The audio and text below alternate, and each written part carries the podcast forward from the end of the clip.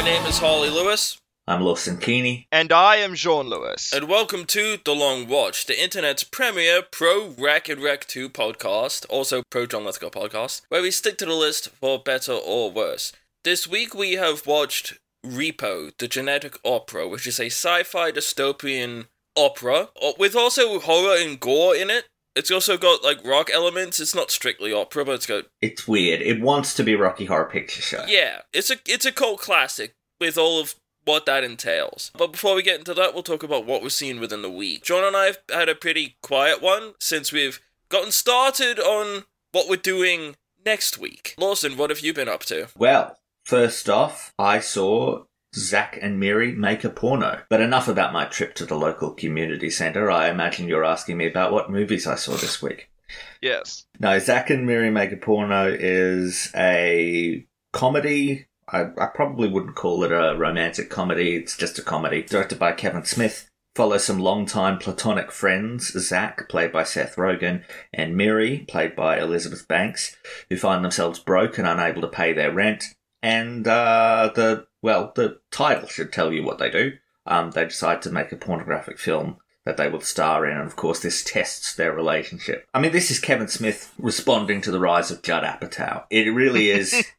Well, it is. It's him trying to do the Judd Apatow routine with a lot of improv, the sitting around bullshitting between friends, you know, stuff like that. It's a very crude, rude and explicit movie, but it works because it has a heart to it, because it's charming, because it actually has some dramatic heft in some of what it's doing. The third act, especially, that is something that I've always appreciated about Kevin Smith, is that even when he goes to his silliest and crudest, there's always a thought towards something more genuine at the centre of it. A very strong cast here. Rogen and Banks have great chemistry together. Craig Robinson is very funny in a supporting role, but Justin Long and Jason Mewes both sort of steal the show in supporting roles. It's very improv heavy, as I mentioned, but it's cut really, really well in the editing room. It flows really well.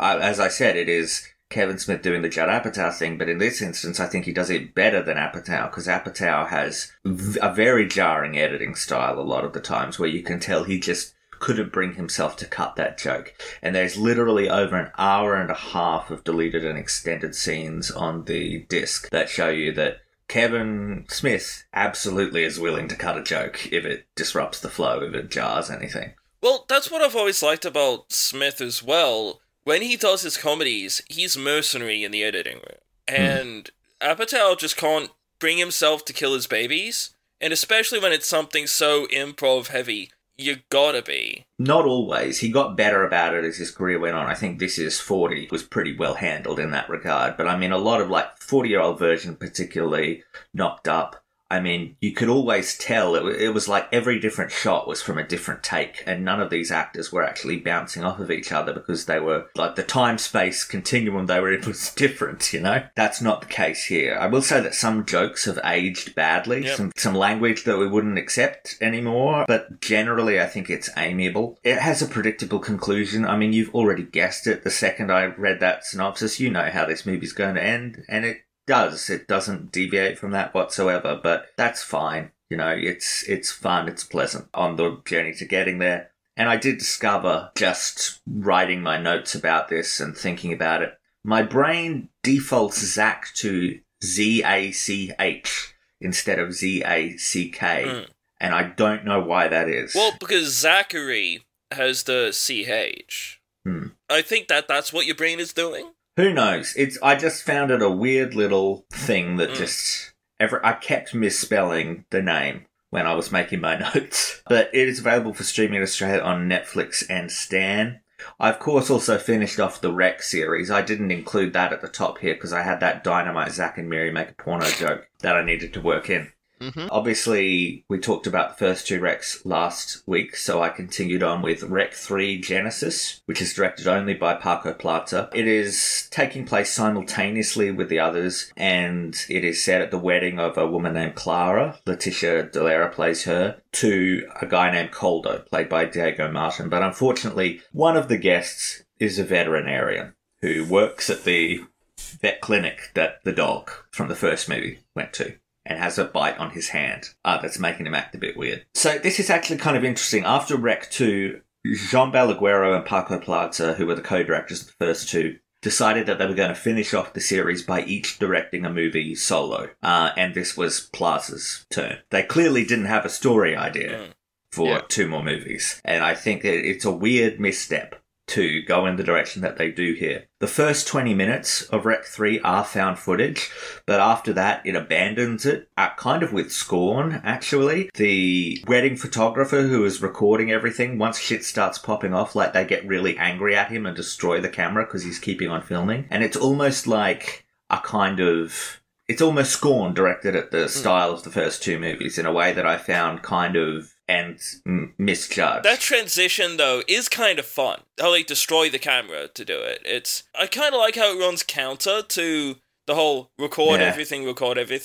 mindset. I mean, it's comedic. It's too comedic. I mean, it's fights set to pop ballads. It's people running around wearing literal decorative suits of armor as protection. It's a guy dressed up as a... anthropomorphic sponge that is named John Sponge, and like a big thing is how this hotel has to make sure everyone knows it's John Sponge and it's not SpongeBob SquarePants because of legal reasons.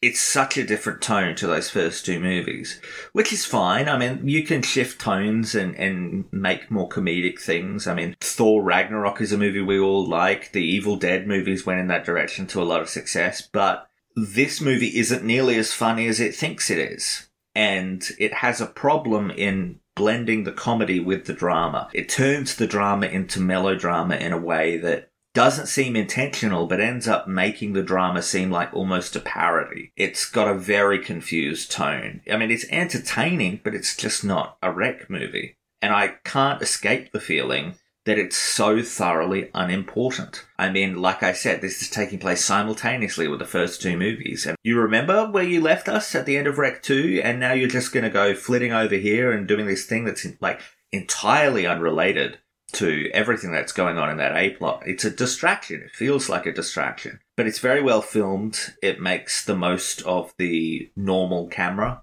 You know, the omnipotent third-person point of view that the camera has now. And Pablo Rosso returns as the cinematographer, and he does a good job with the more traditional tricks he gets to pull out. It's larger in scope than the first two movies as well. There are very big crowd scenes.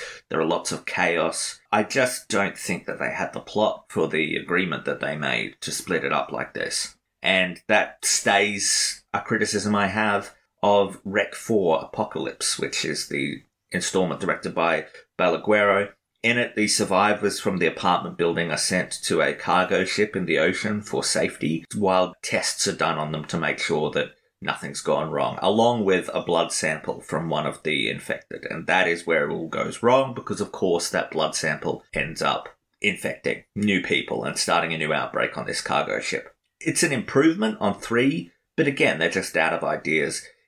Ditches found footage completely this time. There is no found footage. But the tone is at least far more consistent than Rec 3's. It takes the idea from the very ending of 2 and it builds on it in a way that I'm not sure that I like. It's not explored well enough. It almost feels... I mentioned it last week that Rec 2 did such a great job of embracing the ending that Rec 1 backed it into and expanding on that. This movie doesn't. It very quickly becomes just a zombie movie on a cargo ship. And it's clear that they've run out of inspiration. The characters aren't very distinct. You're just sort of waiting for them to get picked off one by one. There's an actor named Hector Colom who's playing like the scientist in charge of this boat, who is a very fun presence. But other than that, it doesn't really have a lot of personality to it. It looks good. It's very atmospheric and dark. Of course, the boat sails right into a storm just as the shit starts hitting the fan, because, you know, it wouldn't be thematically appropriate if it didn't. You know, it definitely corrects from 3, but that X factor is gone. It's a little bit of a whimper for a series to end on, a series that had a lot of zest and personality up to this point. I next saw Milk. It is a biopic directed by Gus Van Sant, and it follows Harvey Milk, played by Sean Penn, the first openly gay person to be elected to public office in California in the 1970s. He was elected to the role of San Francisco's supervisor, which is basically a councilman. That's what they called councilman, basically, in San Francisco. He was an activist, a campaigner, a leading light of gay rights, until he was murdered in City Hall, along with his political ally, Mayor George Moscone, played by Victor Garber. They were both shot dead by a disgruntled former supervisor, Dan White, played by Josh Brolin. Harvey Milk, an incredible guy with an extraordinary story. He faced stereotypes about gay people head on. He faced criticism and you know, homophobia head on. He would start his speeches with, "My name is Harvey Milk and I'm here to recruit you." A really incredible guy, but what a tedious, unenergetic version of the story. I mean, it has those same tedious problems that every biopic has. It's too austere, it's too traditional, it's too conservative. It has the same problem that so many biopics, they just can't seem to bring themselves to pick a specific point to focus on. They've got to tell us the whole life story of the person. And it really jumps around a lot throughout his political career, skips over a whole bunch of stuff. It uses narration from Milk as a crutch to really just do a Cliff's Notes version of his life. It's at its best whenever it's focusing on the gay rights movement and the movement in San Francisco that he was a part of. The confrontations with the, you know, socially conservative bigots, debates with politicians who were trying to pass homophobic legislation. That stuff's all well done. And they've got archive footage of these real-life people and real-life interviews and things that, you know, the horrific bigotry that was on display at all times, basically. That is kind of eye-opening for people like us who have lived our whole lives in an era which is far from perfect when it comes to gay rights, but a hell of a lot better than the stuff that's on display here. The handling of Milk's personal life is incredibly bland and uninteresting. He has two boyfriends throughout it, first James Franco and then Diego Luna, but not enough time is spent on either of those two relationships to tell us anything about them or to even really sell us on the attraction between these characters, why they should, especially the one with Luna, why they should be drawn to each other. It often feels like it's just ticking off a checklist. This must be in here because this is how biopics work. But the performances are all good. Penn, Brolin, Emile Hirsch, Dennis O'Hare, very strong performances. But acting aside, I mean, it's a bit of a TV movie kind of thing. It feels like a movie of the week a lot of the time. The story deserved something stronger. Harvey Milk deserved something a little more transgressive than this very austere, traditional version of his story. I next saw Frost Nixon. It is a historical drama directed by Ron Howard. It's based on the Peter Morgan play of the same name. And it is set after the Watergate scandal, when Richard Nixon, played here by Frank Langella, was resigned from the presidency in disgrace, and a British talk show host named David Frost, played by Michael Sheen, lands an interview with him. And he is out to get great ratings and to basically try and weasel a confession out of Nixon, but Nixon is a slippery operator. This is a very interesting postscript to Watergate. This whole interview is kind of like a duel. That's how they frame it. They pretty much say as much in the movie itself. I mean, it's a boxing match almost. It's titled Frost versus Nixon. Yeah, they're trying to land blows on each other to take control of the narrative. And the interesting thing is that Frost, especially at the time, he gained respect because of this event, but at the time, not a serious journalist. Think a more intellectual Jimmy Fallon. He was a talk show host. He was interviewing the Bee Gees. He wasn't someone who was out to make headlines with his political interviews. And he's presented here as out of his depth, as really struggling to cut through Nixon's bullshit. The accuracy of this seems muddled at best. It seems from the research I've done that Frost was not nearly as out of his depth as this movie makes him. But the counterpart to him there, Nixon, that's the more interesting part of this dynamic. He sort of wants to take back control of his narrative and views Frost as someone that he can steamroll and use to exonerate himself in the public eye. Langella doesn't look the part of Nixon at all, but he gets the voice and the tone right. And Sheen is absolutely excellent. The interview stuff is way more dramatic than it actually was in reality. The very famous part of this interview was when Nixon The closest he came to admitting illegal conduct was... Well, when the president does it, that means that it is not illegal. That's the big famous quote from this. And when he said it in real life, he said it in a fairly calm and even tone.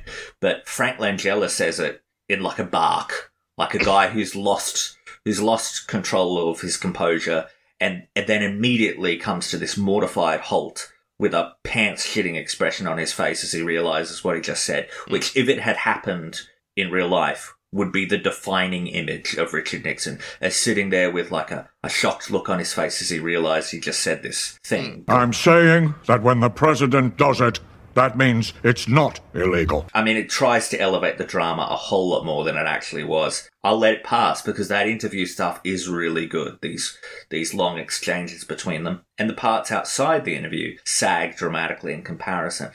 Like I said, I've got a bit of a problem with the way that Frost is presented here because he's kind of hard to invest in him when he is presented as such a lightweight and sort of a lightweight by his own making, by not doing the research, by not committing as seriously as he should, which again, the accuracy of that seems muddled at best and he seems only interested in fame through a lot of the movie. And there's really no great arc for his transformation to serious journalist at the end. It's just, I mean, I get the appeal and it's very well written, it's very well performed, but there are just, I think, some problems that kept me from fully embracing it. It's available for streaming in Australia on Binge and Foxtel Now. Nixon is one of those people who is very specific. Like, when you're performing him, you have to get it really, really good. In any case, that is me done for the week. What about you guys? What have you been watching? Like I mentioned before, we've had kind of a slow week because we've had to prepare for what we're doing next week.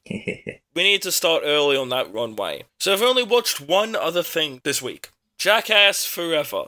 Oh, God. Which is the fourth Jackass movie, celebrating the joy of being back together with your best friends, except for Pam Margera, and a perfectly executed shot to the ding-a-ling. The original Jackass crew returned for another round of hilarious, wildly absurd, and often dangerous displays of physical comedy, with a little help from some new exciting faces. Johnny Knoxville and the team pushed the envelope even further in Jackass Forever. So, everybody knows what Jackass is. John, what did you think? Oh, and on top of this, we also watched Jackass 4.5, which is the sort of... the supplementary documentary material stuff. Yeah, behind-the-scenes stuff. Yeah, more stunts and all of that kind of thing. I like seeing these idiots hurt themselves. The stunts they do are so wildly creative, but this is not for everyone. This is the lowest brow you could possibly get. Shit, piss, dicks, they're all over the place. The movie starts with a massive dick joke, and if you're not on the movie's wavelength, you're not gonna get it. We watched this with our parents. Mum turned to us and said, I feel dumber having watched this. And that's some of the appeal. It is that the joy of just watching these guys hang out with their mates in everything that hangout entails. Yeah, Johnny Knoxville, I don't understand how he does it. I don't understand how he got cast as the voice actor for Leonardo in the Teenage Mutant Ninja Turtles live-action film. That was bizarre, but he's funny here. Steve-O and, you know, the rest of the Jackass gang and obviously the new people they've got really help bolster this fun atmosphere. Also, I love seeing some of them get hurt. My God. Yeah, Dave England and Ehren McGhehey, his working name is Danger Ehren. Yeah, they do a number on him. He's the one they target the most, and it's just hilarious. Like John said, you have to be on its wavelength, and I disagree with what my mother said. I don't feel dumber having watched it. I feel much, much smarter. At least much, much smarter than them. But it is good to see them back all together. Except for Pam Margera. Johnny Knoxville still has it, remarkably. Steve-O looks like he's in a much better place than he has ever been making these movies. He looks healthy, which is weird considering the stuff he puts in his mouth in this one and the shit he puts himself through. But like Dave England and Danger Ehren, I love seeing those two frightened. There's this whole sequence near the middle of the movie that they've called Silence of the Lambs. They've put them into this room where they say they're going to be doing interview stuff. Then they slam the door, turn all the lights off. Then Johnny Knoxville goes in with night vision goggles, with a stun gun, and basically terrorizing them. Then eventually when they try and run out one of the doors that cracks open, that's full of marbles on the ground, tasers hanging from the roof, and pins and mousetraps on the table that they try to lean themselves on. It's not tasers on the roof, it's pots and pans. Pots and pans, yeah. There's tasers, there's tasers hanging from the roof as well. And it just made me think, you gotta have your head on a swivel on those Jackass sets, because you never know. You have to always think that the toilets are going to explode. You have to think that at any point you're going to be struck out of nowhere. And Johnny Knoxville's always got a taser on person at all times. You get the sense that these people have formed a community over the course of things. This is 10 years after the third Jackass movie. They've got some new blood in there, like Sean McInerney, Zach Holmes, Eric Menaka, Rachel Wolfston, and a bunch of other guys. They fit so naturally. These new people, especially Zach Holmes. But then you've got the director of this thing, Jeff Tremaine. He's been there the whole time. And even he takes part in some of the nonsense as well. Especially the 4.5, which is the documentary thing. You could see that they've brought back basically all of the crew that they had on the past movies. And it's remarkable that sense of community they have. Also, this is one of the movies that was being shot during the pandemic. They froze production from March 2020 for 7 months, and that's a very interesting portion of it because you would expect them to be very haphazard, but no, they were incredibly rigorous with the COVID safety guidelines. They take it very seriously. They took it incredibly seriously. Well, aside from one moment.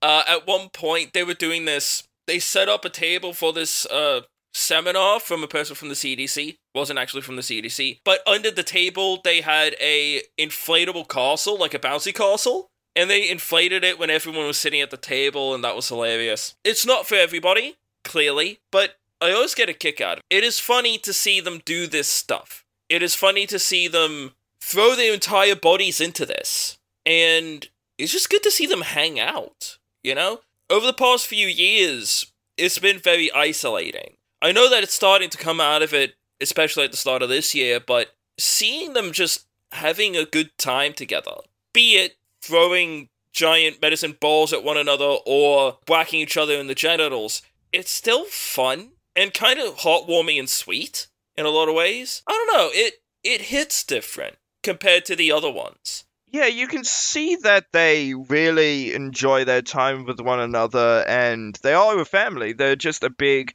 community, and they're all working to the same goal of trying to make the most entertaining film that they can. And it is heartwarming to see such a sense of community, particularly in this time. Are they going to do another one? I've got no idea. I would like them to, but I don't know. Yeah, I'm concerned. Johnny Knoxville around a bit. I'm concerned that Knoxville's going to kill himself one day on one of these damn things. He got absolutely nailed by a ball this time, and it gave him, like, he definitely had to go to the hospital. I don't know how many more hits he can take before, you know, it's sort of game over, lights out, sweep the popcorn away, he's done. I mean, he's over 50 at this point. Yeah. Like, it's remarkable how he's still up and moving. How Steve-O is still up and moving. Steve-O has another 10 years in him, but I think Knoxville's gonna have to... They're about the same age. Like, Steve-O's only a couple of years younger.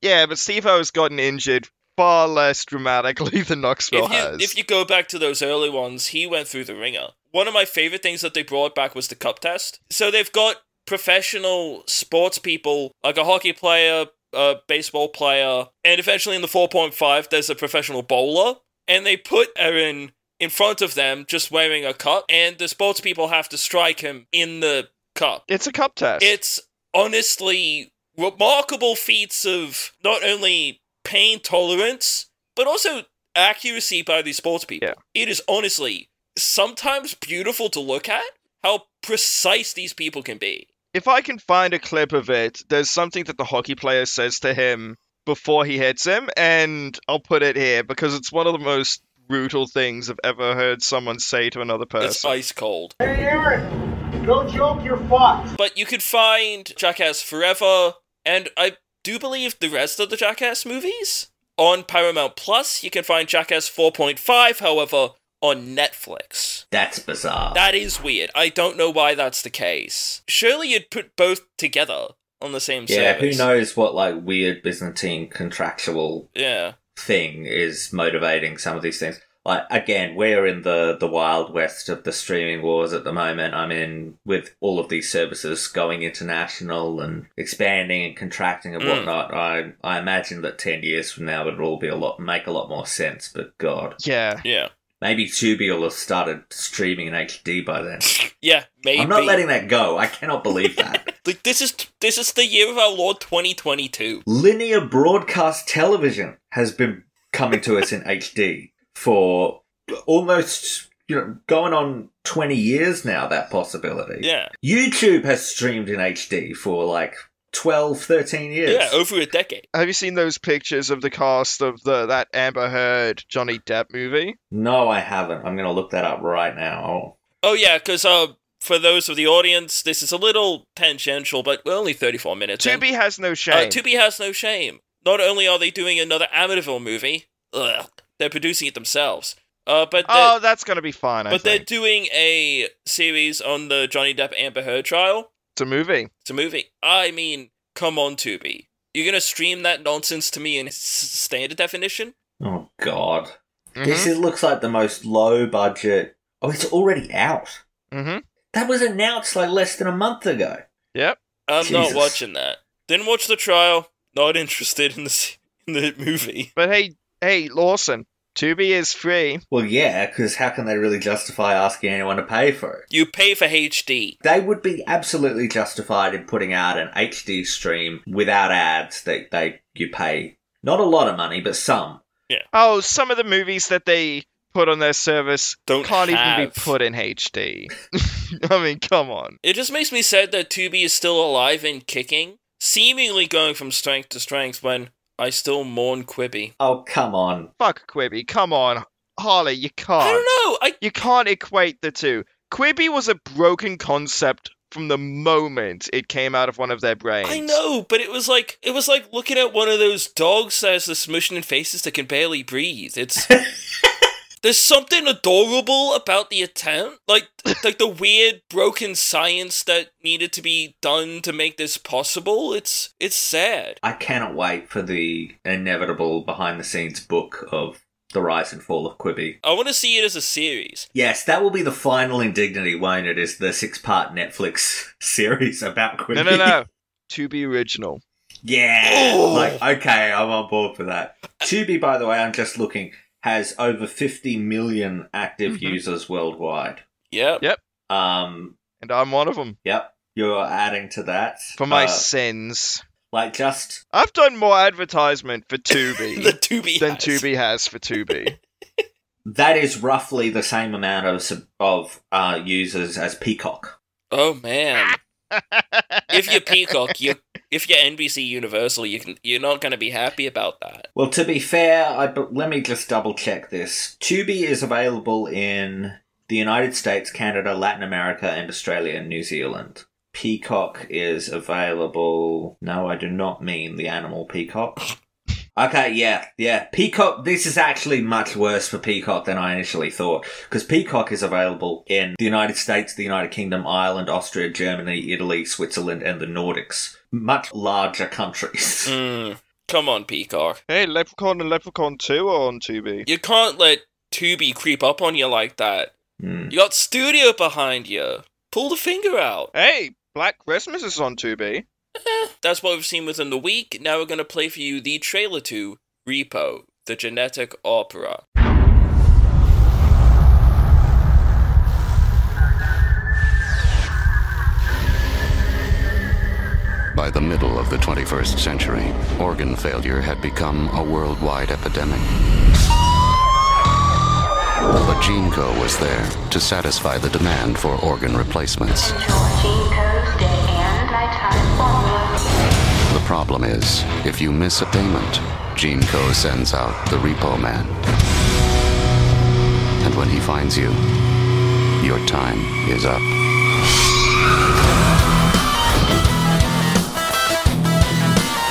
Collect on the Handelman account at once. This payment is past due. Everybody, everybody, help me stand up. People, people, people. Woo! Everybody, everybody,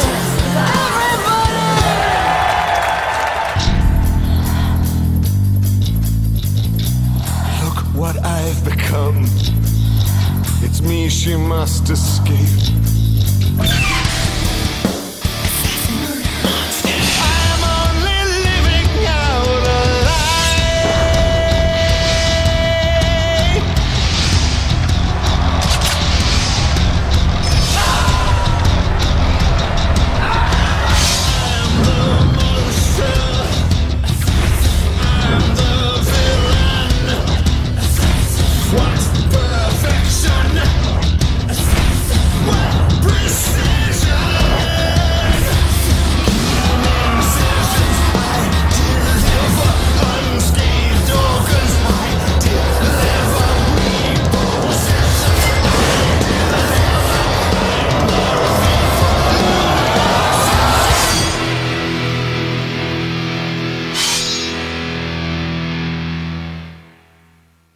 That was the trailer for Repo! The Genetic Opera. It is a gothic musical directed by Darren Lynn Bousman, and it is based on the stage musical of the same name written by Darren Smith and Terrance Zdunich. The film is set in the year 2056, by which time an epidemic of organ failures has decimated the population. Mankind's unlikely saviour is GeneCo, an unscrupulous megacorporation whose advanced technology revolutionised organ transplants. In the wake of what appears to have been a total collapse of regular government, GeneCo has taken control in the resulting hellscape. They are far from benevolent, however. Though their organ transplants will save your life, you must pay for the privilege. Don't worry though, GeneCo has a robust payment system, but be warned, those who don't make good on their debts will find their inside bits subject to repossession. It is, in effect, a death sentence. The founder of GeneCo is Rotti Largo, played by Paul Sorvino, who has just been diagnosed with a terminal disease that not even a transplant can cure. He's thinking about succession, but finds none of his lunatic brood to be a palatable option. His daughter Carmela, played by Paris Hilton, is addicted to both cosmetic surgery and Zydrate, the miracle drug that helped make GeneCo a success. At least she's better than his sons. Luigi, played by Bill Moseley, is a homicidal thug prone to going apeshit at the slightest provocation. And Pavi, played by Nivek Ogre, is a serial killer who enjoys wearing the skinned faces of his victims. Roddy's search for an heir must therefore take some out-of-the-box thinking. He zeroes in on Shiloh Wallace, played by Alexa Penavega, a 17-year-old girl confined to her home due to a rare blood disorder she inherited from her deceased mother, Marnie. Her father, Nathan, played by Anthony Stewart Head, is a doctor who works obsessively to find a cure for her affliction, but Shiloh is unaware of his tragic history and relationship to GeneCo.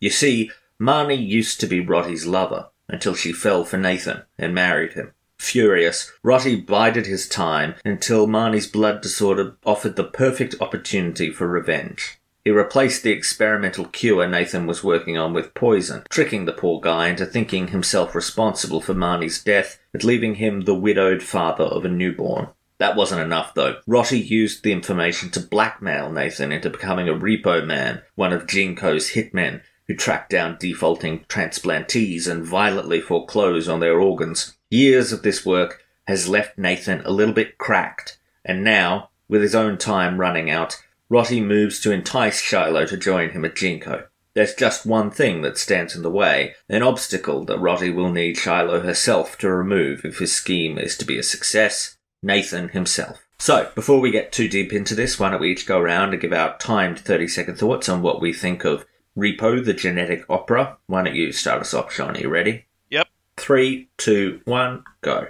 I really enjoyed this. It's not going to be for everyone, but if you're of a similar vibe to the movie, you're going to get a lot out of it. The music is fantastic. The lyrics can be a little bit, on and off, but the music and the vibe of it is immaculate. The three best performances in the film are Paul Sorvino, Sarah Brightman, and Anthony Stewart Head. All right. You ready, Harley? Yep. 3, 2, 1, go. I like this. I love the aesthetic that they've gone for here. I love the design of the Repo Man himself. I think that's really striking. And the design of the world is really cool. I love the comic book interstitials. But this has a total of 58 songs. Not all of them hit. A lot of them I can take or leave. But when they really hit, they really hit. And that comes down to a lot of the performances of the singers here. John mentioned most of their names. Anthony Stewart Head is fantastic.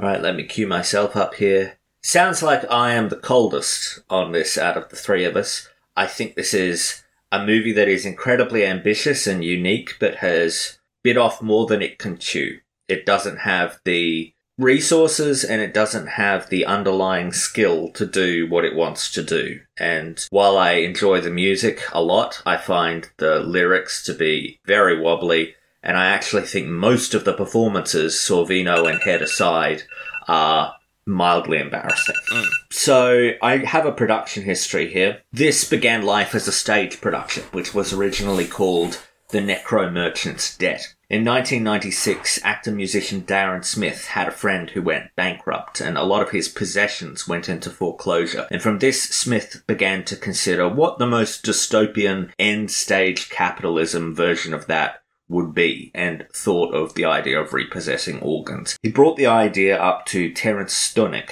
who he had met in a acting class at the South Coast Repertory Theatre, and they turned the idea over and over in their heads and slowly developed it into a short stage piece that they called, as I said, The Necro Merchant's Debt. They used it as part of a theatre/music initiative they began in 1999 called The Gallery. They would play LA clubs performing what they described as 10-minute rock operas. They were 3-song short stories, and The Necro Merchant's Debt was the first of these that they did. And this early version of the story was about a grave robber in debt to the Repo Man.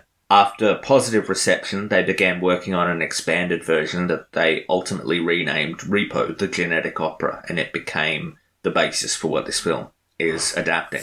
This version premiered on the stage in 2002, but it would continue to develop over the next few years with gradual changes made to characters, plot, and music. These productions caught the eye of director Darren Lynn Bousman. He teamed with Smith and Zdunich to make a short film version in an attempt to get funding for a feature. In it, the Repo Man is played by Michael Rooker, and it also features Shawnee Smith from the Saw franchise, Amanda from the Saw franchise. Bousman probably got Smith because he had joined the Saw franchise to helm Saws 2, 3, and 4 after James Wan had vacated the director's chair. It's easy to connect the dots, given that the short film pitch was ultimately bought by the Saw production company, Twisted Pictures, and its distributor, Lionsgate.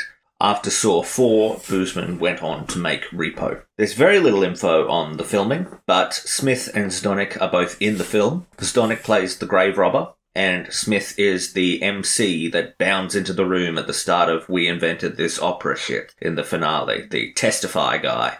The project's origins in clubs and its rock aesthetic also won it the participation and support of many singers and musicians. That's why Joan Jett randomly shows up in the 17 number. But it was very much an indie production. They did what they could with what they had. For instance, the first time we see Pavi, the face that he's wearing is a mould of Darren Lynn Bousman's girlfriend's face. She was there, she was cheap, they used her. Lionsgate might have agreed to release the film, but they didn't exactly give it a big coming out party. The promotion of it was minimal, to the point that Bousman, Smith, and Zdunich did much of it themselves. Along with some cast members, they took it on what they called the Repo Road Tour, which did one-night-only screenings in 7 different American cities, followed by Q&As. These proved to be highly successful, though, and so they actually expanded it out to 2 more tours, as well as a shorter British tour. The film did receive a tiny US theatrical release on the 7th of November 2008. It came out in only 11 theatres, and it opened number 46 at the box office, against Madagascar, Escape to Africa, Role Models, and The Boy in Striped Pyjamas. It's hard to say whether this was a financial success or not, since it seems so clearly geared towards second-run revenue like DVDs and online rentals and purchases and things. But if you're just looking at the theatrical takings, it's pretty dismal. $188,216 worldwide on an $8.5 million budget. It came out in literally one Australian theatre on the 5th of February 2009. It opened 40 at the box office against Transporter 3 and Changeling, and it made $5,939 of its gross hit. Critics were predictably bewildered by this movie. I cannot think of a movie that was more likely to throw critics in pretty much the basic conception of what it's trying to do than this. It has a 37% rating on Rotten Tomatoes, and the consensus there reads, "Bombastic and intentionally gross, Repo! The Genetic Opera has a unique style, but lacks the wit and substance to be involving." The film didn't get really any award recognition of note, although it did win one Razzie Award. It won for Worst Actress for Paris Hilton, which I think is an overreaction. Yeah. Oh, they got given that award for simply casting Paris Hilton. Yeah, the Razzies had like a weird, you know, hate streak for Paris Hilton. She was nominated for 5 Worst Actress awards in the 2000s and won 4 of them. She was also awarded Worst Actress of the Decade in 2010. Yeah, they had it out for her in a weird way. But the filmmakers had always dreamt of doing another movie. 2 of them, actually. The plan was to do a prequel that would then be followed by a sequel. But of course, given the generally niche reception, Lionsgate wasn't interested and they owned the rights. Eventually, they had to give up, and in 2012, Zdunich and Bousman re-teamed on a 55-minute spiritual successor called The Devil's Carnival, which is another rock musical, but this time set in hell. The devil is played by Zdunich in that. It also featured returning Repo cast members Alexa Penavega, Bill Moseley, Nevik Ogre, and Paul Sorvino as God. Yep. Those ones are much more successful as musicals. They followed this with a feature-length sequel called The Devil's Carnival Alleluia in 2015, which added Barry Bostwick and David Hasselhoff. I want to start here with a compliment, because I do enjoy this movie, even if I do think its eyes are far too big for its stomach. Yeah. It is ambitious. It's packed with a ton of great ideas. I don't think they're very well organised, but there's so much that this movie is thinking about, so much it's taking on, so much that it's trying to do. It's just not working within its means. I love that idea of the repossession of organs. That's really, really cool. That's such an interesting idea. And that's one of the logical outcomes of the American healthcare system. You have your organs and bones out on loan. And if you can't make the payments, they come to collect. And that's such a neat idea. And I think the opening really shows how this has decimated humanity. Like, one of the first things we see as we get that helicopter shot, and we see just the ocean full of dead bodies. And we just see that the entire city that they live in is built on top of a graveyard. The world that's been created here is a very fascinating one. Yeah, but it's also not explored very well. No. Like, I'm never quite sure exactly what the scope of all this is. Is this the only city left that's functioning? How many of them are there? You know, because literally, a lot of these corpses just aren't even buried. I mean, there's that scene at the beginning when Shiloh goes to the graveyard and there's just a big warehouse full of hundreds, if not thousands, of corpses lying out in the open on top of each other. I think it's when you're wealthy enough, you can actually get buried. If you're not, you just get stacked up and eventually burned. Well, I mean, there's a lot of people who are addicted to Zydrate and all of these drugs and stuff, and a lot of people who are destitute because of it. Not to mention all the people that default on their payments. Exactly. There's not a lot of people who are going to be able to collect your body. So what do they do when it's a John Doe who no one knows? They chuck it in the hole. It's such a brutal, disgusting world. And that's one of the most fascinating elements here. But this is the thing that I don't... Yeah, I agree with you. It is one of the most fascinating elements, but I also don't want to give the movie too much credit because it is using it as aesthetic rather than actually drilling into it in any great degree. I mean, I'm not asking for everything to be explained. You don't have to explain anything, but there isn't enough world building here to be satisfying for me. I mean, something like Blade Runner, right? You never get like a big history of what happened to bring the world to the point that we find it in Blade Runner. You never get some big ream of exposition that tells us all of that. But you get enough contextual clues to piece together the society and the hierarchy and just generally what the state of play is in the world that, you know, Harrison Ford is roaming around in that movie. I don't get that here. I guess you could say the story here is way too insular. Well, yeah, I think it's insular, but it's also, I don't think that the script is well done enough to... No. It's not an elegant enough script or a thoughtful enough script to give us that information through implication. Bousman, as a director, is, I don't think, talented enough to do that visually, and I also don't think he has the resources, really. I mean, I think one of the great indicators of this movie's threadbare budget, and indeed some of its failings, is those comics sequences. They clearly just don't have the money or the time or the resources to actually film those flashbacks in any great degree. So you get not even narration. You just get like musical accompaniment over... It's almost like a silent movie where you cut away to the interstitials with the stuff written on it. And it's a necessity. It's a necessity, but it gives it an amateurish feeling because... it's not working within its means. It could have been... Like, that's the thing I said in what I was saying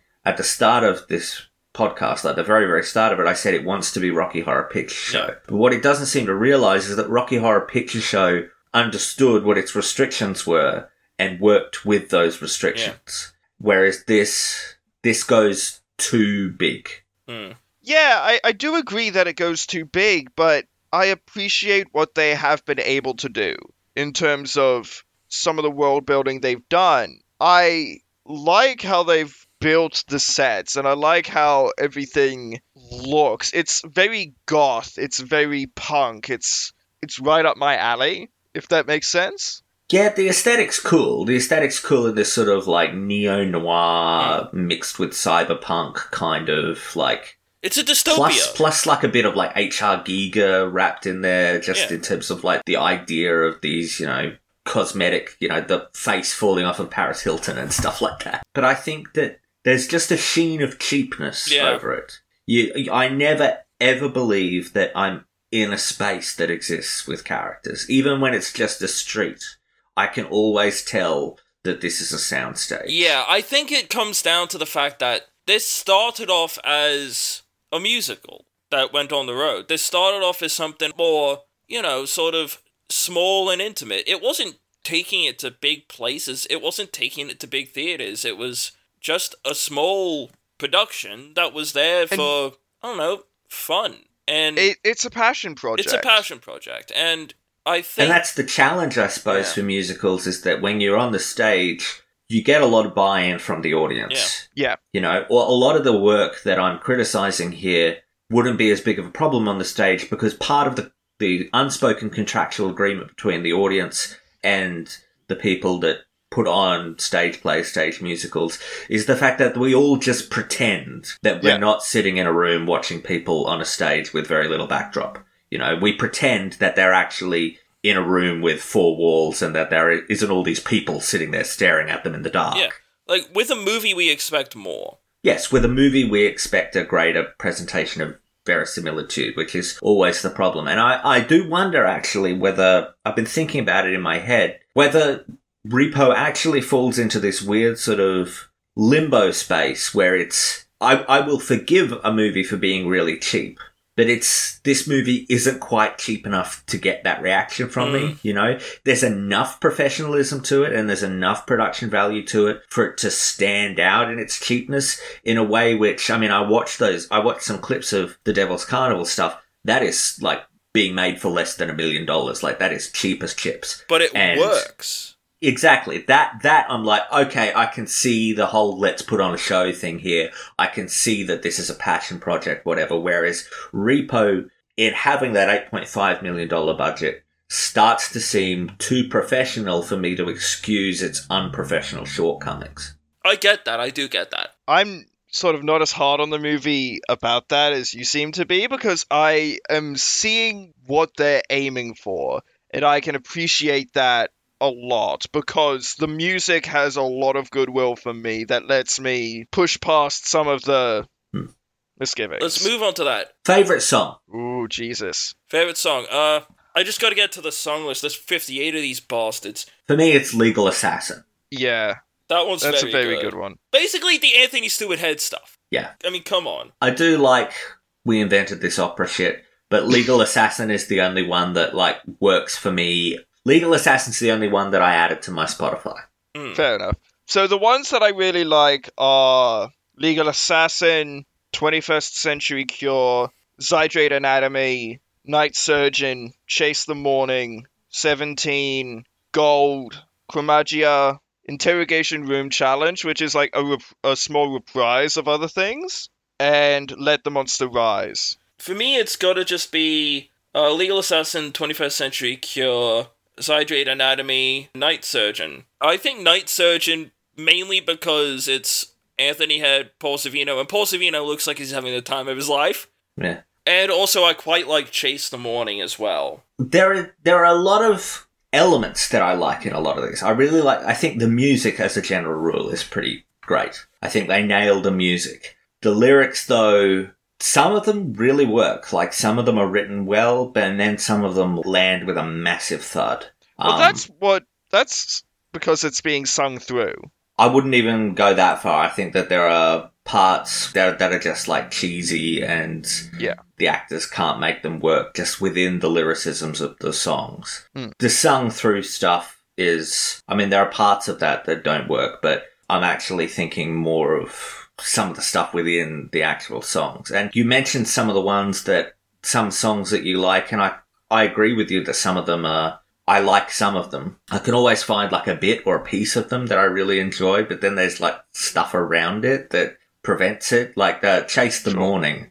I love the little hologram singing, the Chase the Morning, Yield for Nothing. But then all the Sarah Brightman around it is the stuff that I'm like, okay, I didn't need that. You know, there is just, like, it changes tone and I'm not with it anymore. And there are just parts like that that just prevent me from really... investing. Like, again, I find myself torn because on the one hand, I want to give it a lot of credit because it is doing something that is really ambitious, that, like, I believe that more movies, if more movies were as ambitious as this movie is, we would have so many more interesting stories out there. Even though I'm mixed on the result, I think it's absolutely a sum positive that this movie was made, that these people have gone on to make more movies in this style. I think that is a cool and worthwhile thing. I just, when I have to zero in on and analyze this as a piece, like, and this is the thing, if we're sitting here to have an hour-long conversation about it, yeah, I'm going to have to start picking apart the things that really don't work for me. Whereas if we weren't,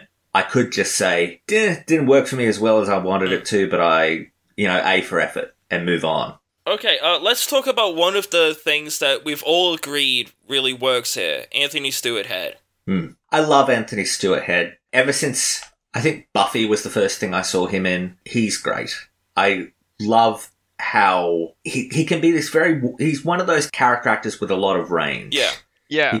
He can be very warm, he can be funny, he can be, you know, a fatherly figure, but then he can be sinister and have a harder edge to him as well. Because you watch it, like, a while before we record these episodes. When you were watching it, you texted us and sent to the group chat...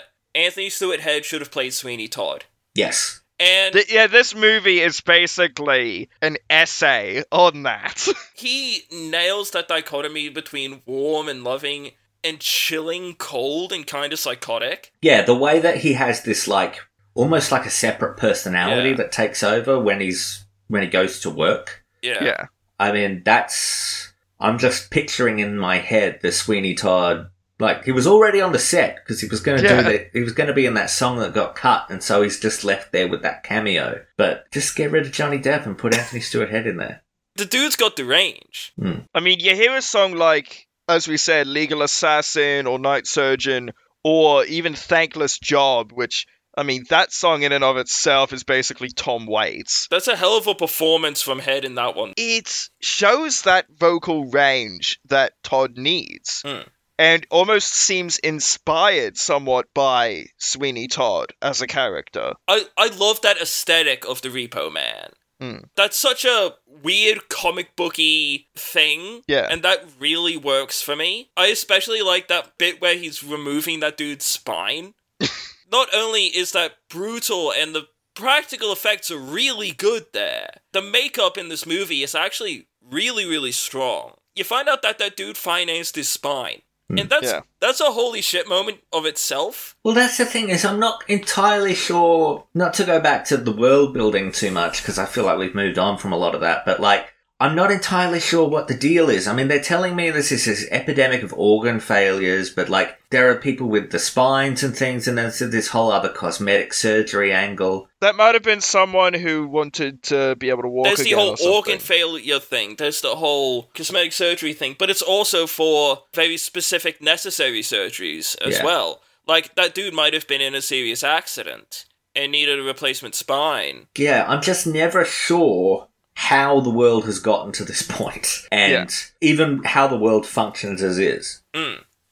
They give you two different songs trying to tell you about it, but it doesn't seem like it's enough. I do think we're always on stronger footing when we're focusing on Shiloh and Nathan and Rotti. Yeah. That when we start to expand out and touch on things that are beyond those three characters and their own personal stories, we start to get into stuff that I don't think that the movie has. Again, the resources, but also, I don't want to be too unkind, but I also don't think that the creative team is talented enough for a lot of what they're taking on here. We're not dealing with the people who made Rocky Horror Picture Show here. No. We're dealing with the people who want to be the people that made Rocky Horror Picture Show. Yeah. So we're not getting the same level of artistry. I mean, Darren Lynn Bousman is a guy that, frankly, the second, third, and fourth Saw movies is probably what he should be doing. You know, that's about his level. He did Spiral as well. Yeah, and I just feel... Sorry, I thought you said Spyro for a minute. Oh, that would be funny. Spyro the Dragon movie directed by Darren Lynn Bousman. Again, it's everyone's trying their best. Everyone's doing their best. But other than Head, Sorvino, and I think Zdunich does really well as the grave robber, and whoever was the guy that did the music, I think it was either Smith or Zdunich, I can't remember which. I think they worked together on it. They worked together, and the music was produced by Joseph Bishara. So all of those elements are things that I like, but I feel like they aren't as good at all of the other things for it to mesh properly. Let's talk a little bit about Sorvino here. He might actually be my favourite part of this. Yeah.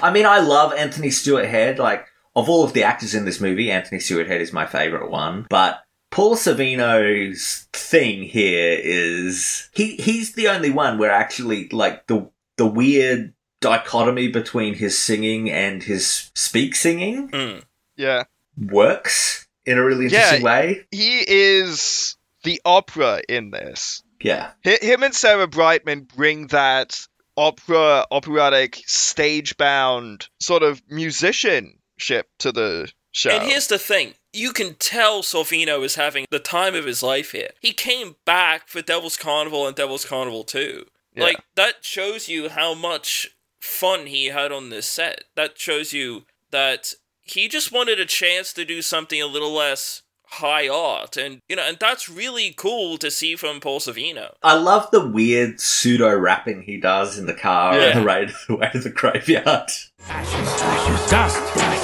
My children were reversed. They shall inherit nothing. No. My legacy is too great to throw away on in grace. Nathan Wallace had potential. They stole my money away in denial. Nathan blamed himself for Marnie's sudden death and never once thought to suspect the man who wrote his checks. I guess I'll take it to my death.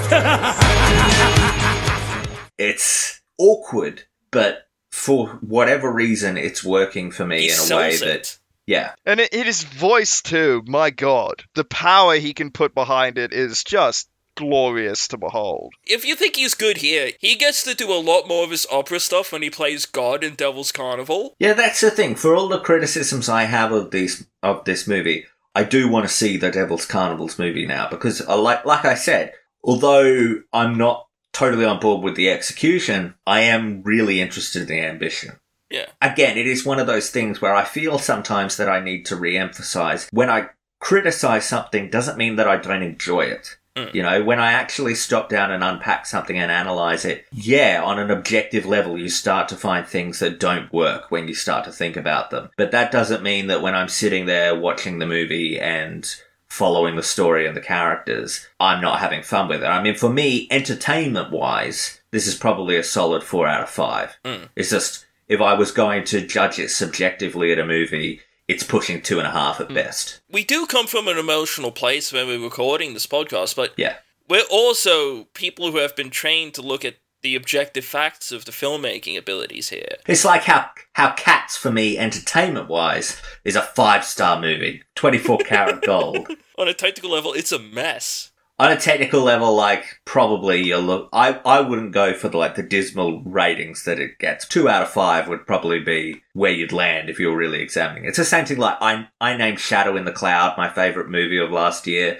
Objectively, that is not the best movie of the year. I mean, Tragedy of Macbeth is probably the highest quality movie. Like, there's always a dichotomy between... Inside you, there are two wolves. Yeah, exactly. You know, that's the thing that I feel I got to get it across sometimes here. Most of those elements are worked through because of that, again, restriction of budget that both of the Devil's Carnival movies have. And those work remarkably well. Maybe not so much with the second one, but the first one is really, really strong. I will say that there's an appeal, an amiable sort of feeling of everyone's having fun. Yeah. You know, there's this sort of let's put on a show atmosphere that is appealing as a viewer and is contagious as a viewer, even if the result is not technically all that strong. I mean, it's sort of like the idea of community theatre, right? Yeah. Everyone's having a lot of fun. Everyone's putting their all into it, but none of these people are going to Broadway. And ultimately, that's what the show started as.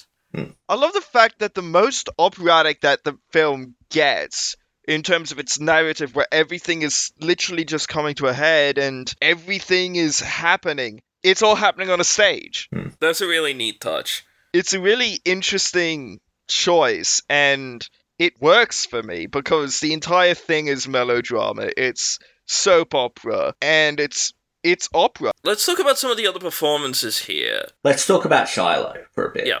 Because she is ostensibly the main character. I think we've glossed right over her because she's not very interesting. Mm. Alexa Penavega, the lead actress from Spy Kids, I think she's far from the worst, but she is one of the examples of how the cast, other than Head, Sorvino, and Zdunich, don't exactly carry themselves with great, you know, respectability in this. It's interesting. Penavega is a singer. She is done professional singing, and so is Brightman. You know, obviously Sarah Brightman originated the role of Christine in The Phantom of the Opera. But it's interesting. Everyone other than Sorvino, Zdunich, and Head fail one of the two things. They fail either the acting or the singing. For Penavega and Brightman, I would argue they fail the acting. For pretty much everyone else, I'd argue they fail either the singing or both. Mm. I'll get to that in a minute. But Penavega, I think... she's a little unfortunate in the sense that her character has been basically... I mean, the role of Shiloh is as the prop, the thing that two far more interesting characters are warring over. Mm. I'm way more interested in what's going on with Nathan and Rotti than I am in the teenage angst of Shiloh. I'm more interested in the day-to-day operation of the Repo Man. Part of that is that Sorvino and Head are both much more compelling performers than Penavega is. I mean, again, I don't think anyone really does great things with this material other than a select few, but I also think if you look at the other roles that Penavega has, I think she's certainly a capable actress, but she is not on the level as some of her colleagues here. But also the way that the role is written is fairly bland. Yeah. I'm not quite sure that anyone can reasonably describe Shiloh as a character beyond, you know, headstrong and lonely. Mm. Like, I think she does the job, but it's nothing to memorable. I like Zdunich here. Obviously, he's very, very much tied to the work itself, but the Grave Robbers singing in it, very, very good stuff. Because he functions as kind of our narrator here. And I feel like the Grave Robbers stuff, especially the Addicted to the Knife, Little Glass Vial, I mean, that scene in the alley. Citrate comes in a little glass vial. A little glass vial? A little glass vial. And the little glass vial goes into the gun like a battery. And the citrate gun goes somewhere against your anatomy. And when the gun goes off, it sparks and you're ready for surgery. Surgery. The Grave Robber stuff is the best that the lyrics get, I feel. Where they really nail the rhythm and the patter of that in a way that a lot of the other songs... They have way less clunky lines in them than a lot of the other songs do. Interesting, because I watched a few behind-the-scenes things for this, and the way that they went about writing Citrate Anatomy is that it's sort of like a... lullaby in the sense that it's got that repetition of the point. I just want to read some of these lyrics out loud to really get what I mean. That we're like, when you zoom past them in the songs, maybe you just accept them. But like, I watch everything that I watch with subtitles because I want to make sure that I follow everything exactly. It's just something I've done. As soon as I got a DVD player when I was like 7, I was like, you mean I can read the movie at the same time that I watch it? Such a nerd. We're big subtitles people as well. We don't want to miss anything. Well, you guys talk so much during the movie, you can't do it without subtitles. 17 and you can't stop me. 17 and you won't boss me. You cannot control me, father. Daddy's girl's a fucking monster. Between Rotti and Parvi and Luigi. See your knife, see it glide, see it slice. Who's your night surgeon? Hope you have my money, or it's Bon Viaggi. He'll do your ass like dishes. I mean, these are not, Rodgers and Hammerstein, they're not, There's a level of, like, it's just that thing. I said it before. It's like just that level between total amateurism and actual true professionalism that makes it stand out all the more. Yeah, I get that. If you squint, you can see it, and then it just is, it adds this other thing. It's like, oh, okay, if they had started their careers 20 years later than they did, I feel like Zdunich and Smith would have been YouTubers. Like, this would have been a YouTube production that got adapted, Yeah.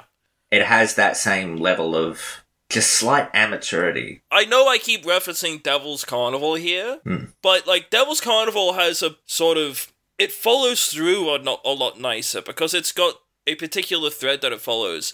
Most of the songs are based on Aesop fables, and those songs are...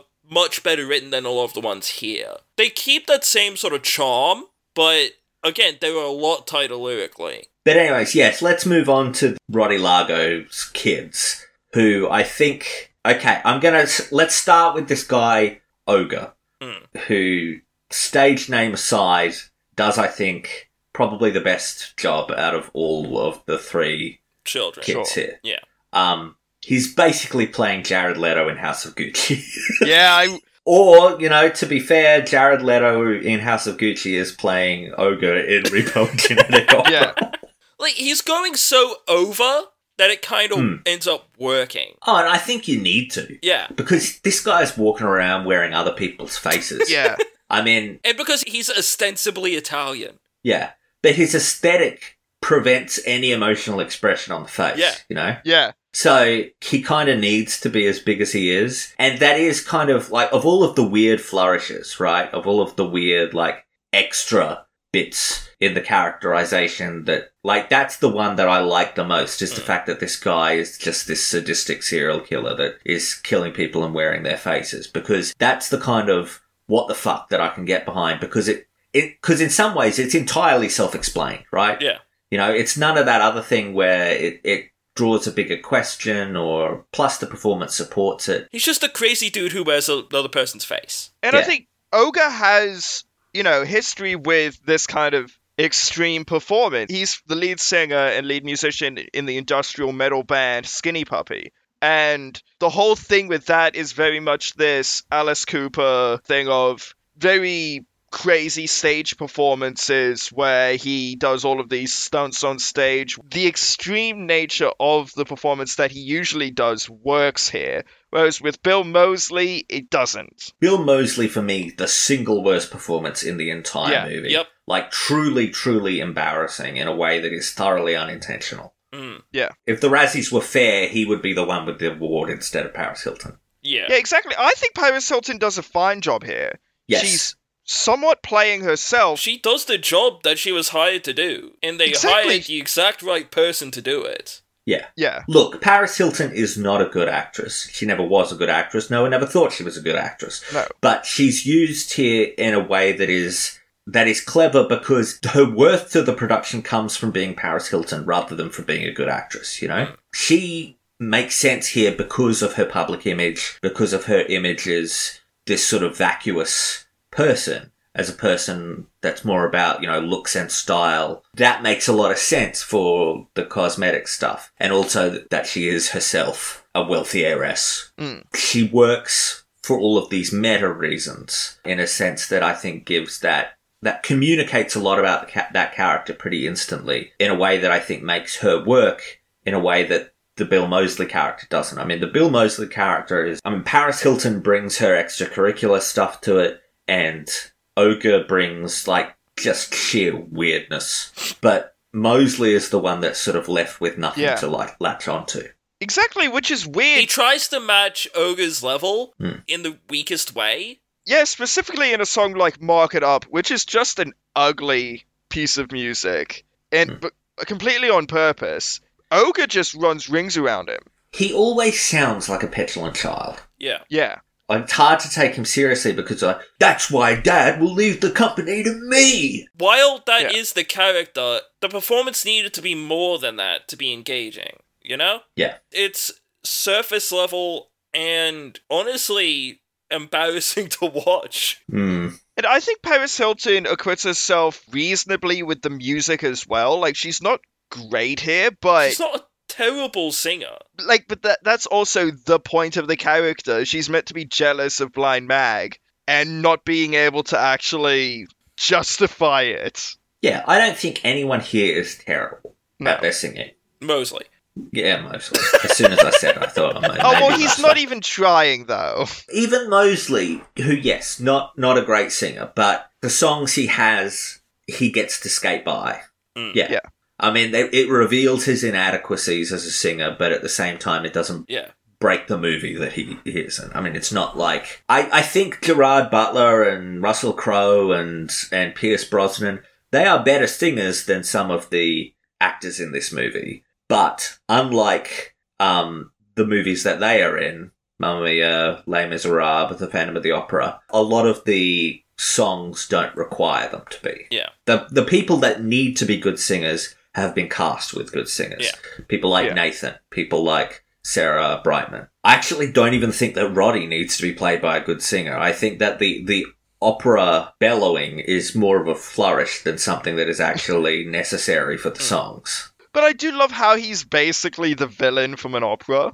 Mm. Like, with all the, like, I poisoned his wife and I'm going to steal his daughter. That feels very, like, classical storytelling. Oh, the whole thing feels very operatic and classical. I mean, there's a little bit of King Lear in it, isn't there? Is the ailing patriarch trying to decide, you know, inheritance for the three kids. Yeah. I mean, it's not one-to-one, obviously, but, like, the idea is there, and the idea of, as you said, the poisoning, they do draw on this very sort of grand canvas in a way that is very operatic. I think it justifies the name of Repo, the Genetic Opera, because it does have that kind of scale and scope of storytelling.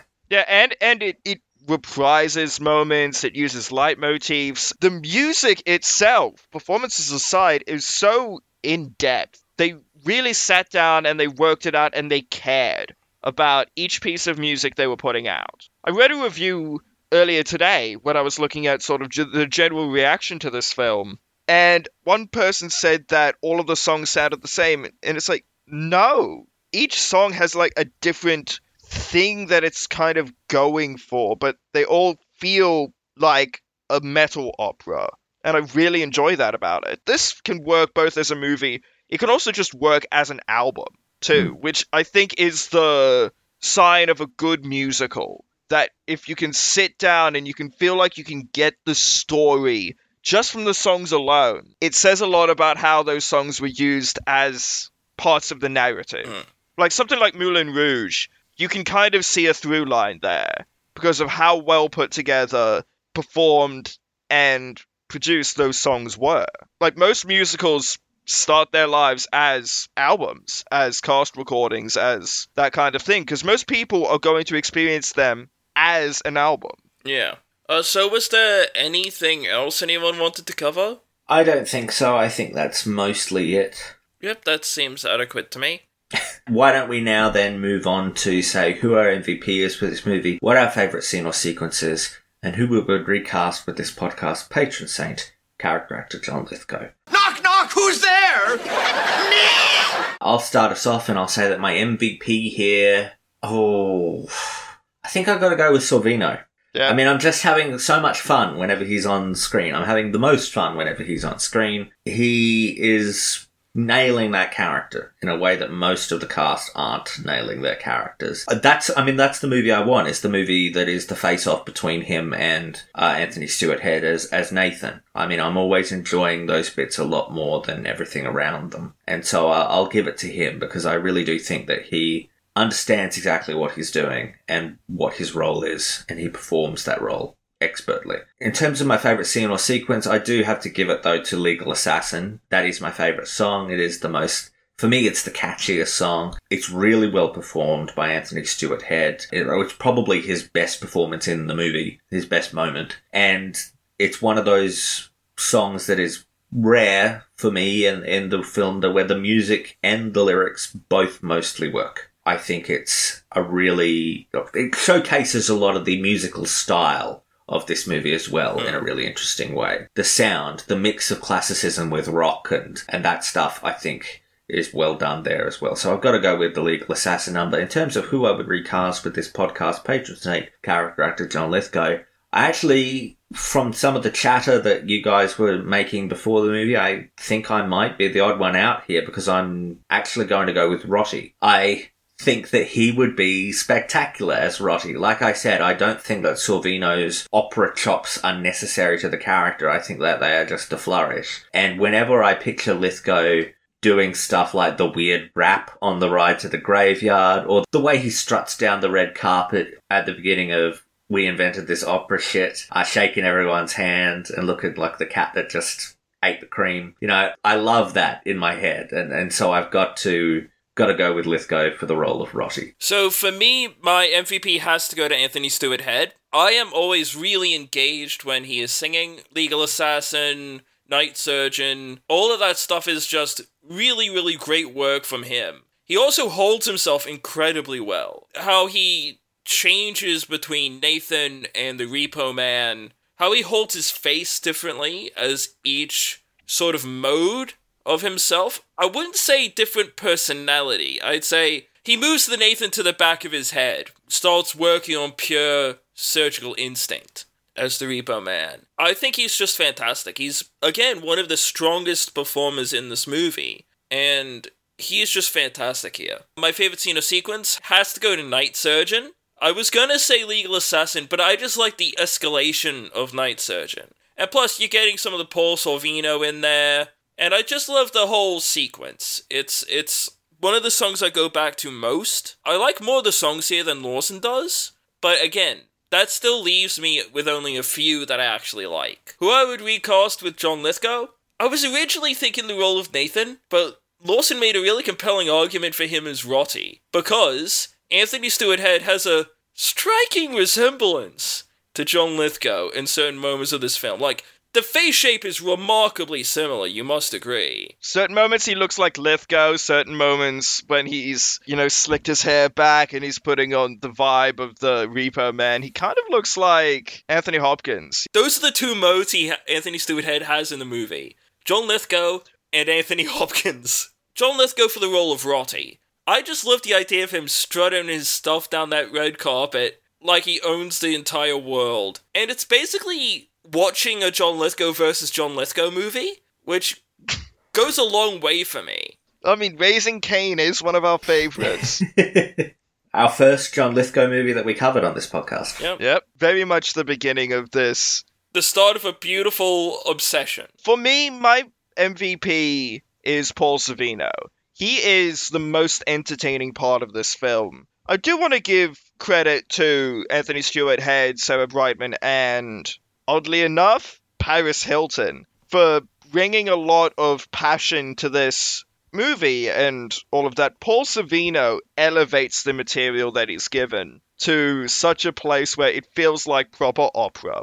A song like Things You See in the Graveyard, a song like Gold, which has been on the rounds for me as one of my favorite songs from this and one of my favorite pieces of quote-unquote opera.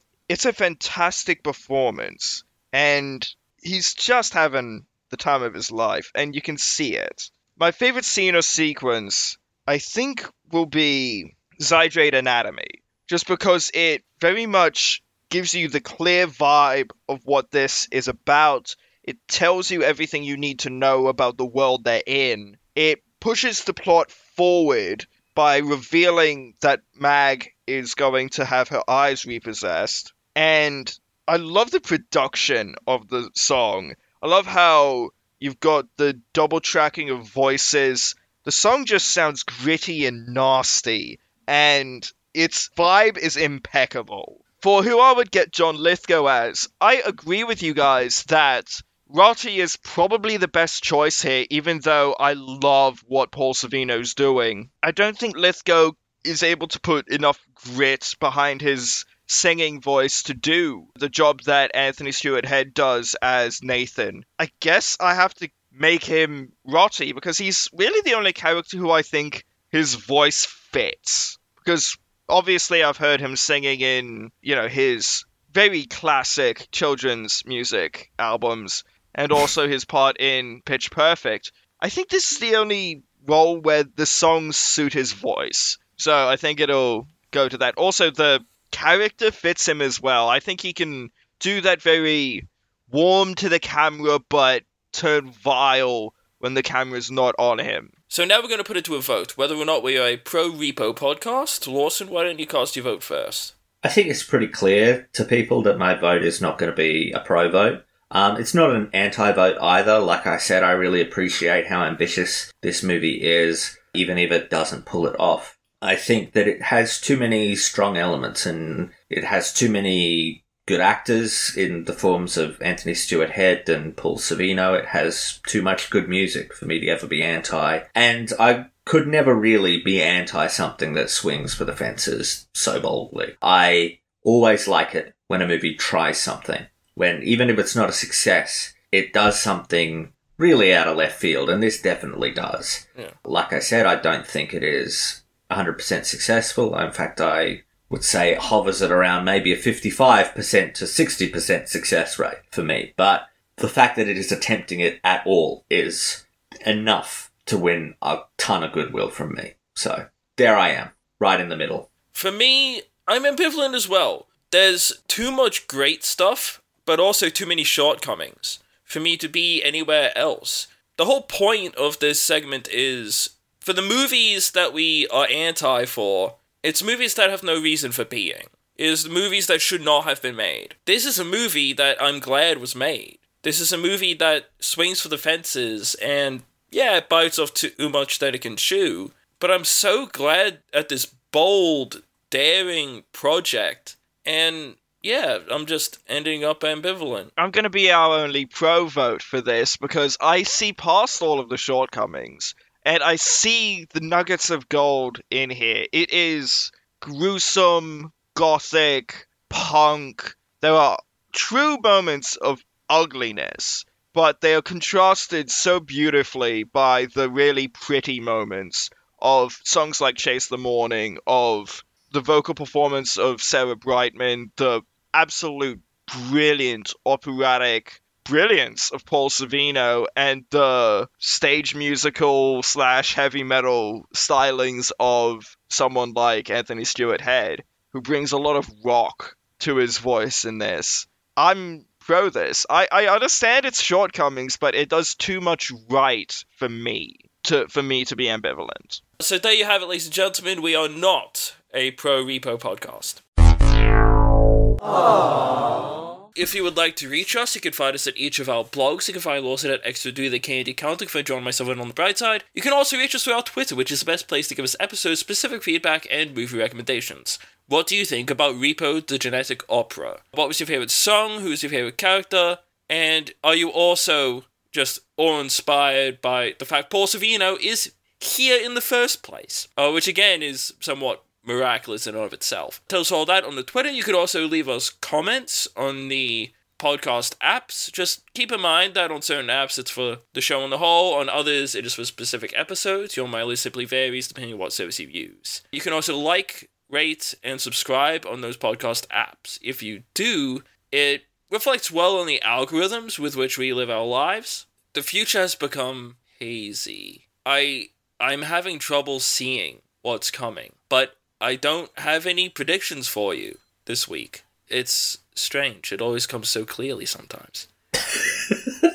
Yeah, so clearly. So, Lawson, what do we have next week? We know, but the audience is somewhat unaware, so why don't you pull the Band-Aid off? Oh, well, hold on tight, Spider Monkeys, because we are taking on perhaps our biggest episode yet. 5 movies in one episode. We'll be talking about the entire Twilight Saga next week.